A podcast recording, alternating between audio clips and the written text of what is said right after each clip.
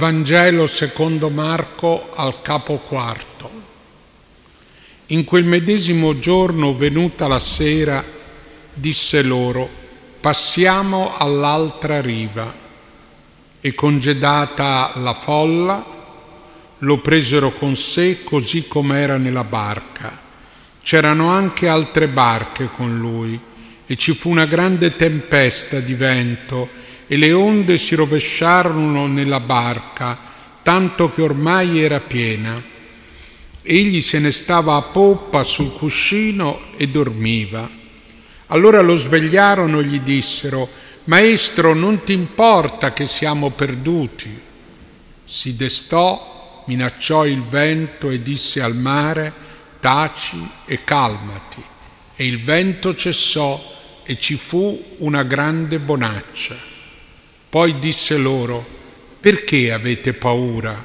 Non avete ancora fede? E furono presi da tanto, da grande timore e si dicevano l'un l'altro, chi è dunque costui che anche il vento e il mare gli obbediscono? Evangelo del Signore.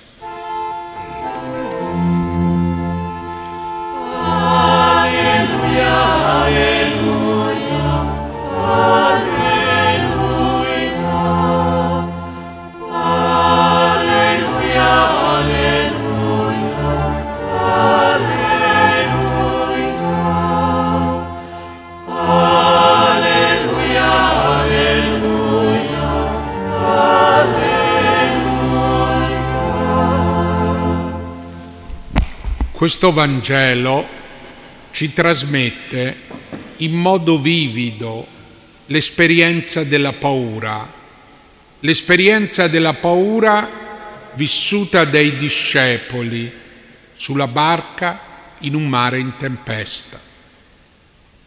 Parecchie volte deve essere loro accaduto di avere paura, non solo per la tempesta, ma per la novità, la fragilità dell'esperienza che vivevano con Gesù, come del resto di generazione in generazione i cristiani si sono riconosciuti nell'immagine dei discepoli paurosi. Si tratta di una gran tempesta di vento che gettava le onde sulla barca tanto che ormai era piena. Il mare rappresenta nella Bibbia la forza indomata di prima della creazione o quasi uno spazio abitato dagli spiriti del male. Ci vuole l'aiuto di Dio per traversarlo, come Israele nel Mar Rosso. Ma il mare è bello e seducente e all'improvviso diventa prepotente e imbattibile dagli sforzi dell'uomo. Il mare rappresenta la vita, la storia, che ha le sue tempeste, quando le onde sembrano scatenarsi cieche e travolgere la fragile barca. La barca, cari amici, è da sempre considerata simbolo della Chiesa, una Chiesa scossa in tanti momenti. Si pensi alle persecuzioni, ma non solo.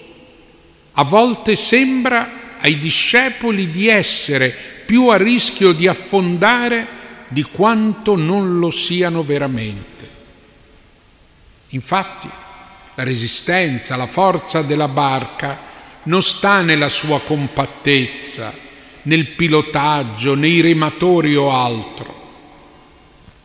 I discepoli hanno paura perché sentono che con le braccia sui remi o sul timone non tengono più il mare. La tempesta è più forte di tutto. Ma dove sta il Signore? Non è stato proprio Lui che ha detto di passare all'altra riva, eppure ai discepoli sembra lontano, impassibile, immerso in un sonno indifferente alle loro paure. Egli se ne stava a poppa sul cuscino e dormiva. Il Signore dorme mentre i suoi discepoli soffrono, soffrono l'angoscia, non li aiuta, non li capisce.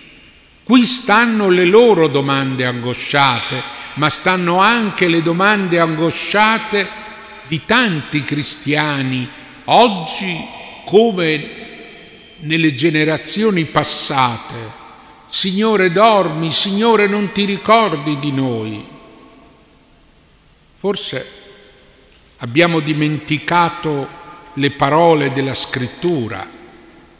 Il Salmo 121 nella traduzione di Diodati, quella evangelica, dice Egli non permetterà che il tuo piede vacilli, colui che ti protegge non sonnecchierà. Ecco, colui che protegge Israele non sonnecchia e non dorme. L'Eterno è colui che ti protegge, l'Eterno è la tua ombra, Egli è alla tua destra. Ma questa non è che una delle tante parole in senso rassicurante, ma noi pensiamo che una cosa è scritta, una cosa è la scrittura e altra è la vita, con la sua realtà, i suoi problemi e le sue angosce. Eppure il Signore ci ha detto chiedete e vi sarà dato, cioè il Signore è molto vicino, è molto attento, anche se lo sentiamo lontano e indifferente. C'è allora una preghiera che nasce dalla disperazione, una preghiera tutt'altro che da disprezzare non avevano modo, altro modo, di uscire da quella situazione angosciosa, dice il Vangelo, allora lo svegliarono e gli dissero, Maestro, non ti importa che noi moriamo. La preghiera in qualche modo è sempre dire, svegliati. Dice il Salmo 44, che è il lamento di un intero popolo. Svegliati perché dormi, Signore, destati, non ci respingere per sempre, perché nascondi il tuo volto, dimentichi la nostra miseria e oppressione, poiché siamo prostrati nella polvere e il nostro corpo è steso a terra, sorgi e vieni in nostro aiuto in termini molto diretti e rapidi dicono al Signore, non ti importa che noi moriamo, tutto affonda, tutto quello che è stato costruito affonda e tu Signore che fai? Gesù non si mette a discutere subito con i suoi discepoli, ma mostra la sua viva e immediata attenzione alla Chiesa, alle comunità, alle barche della fede, a quei discepoli. Subito si desta, sgrida il vento e il mare dice al mare taci, calmati. Così il vento cessò e vi fu una grande bonaccia.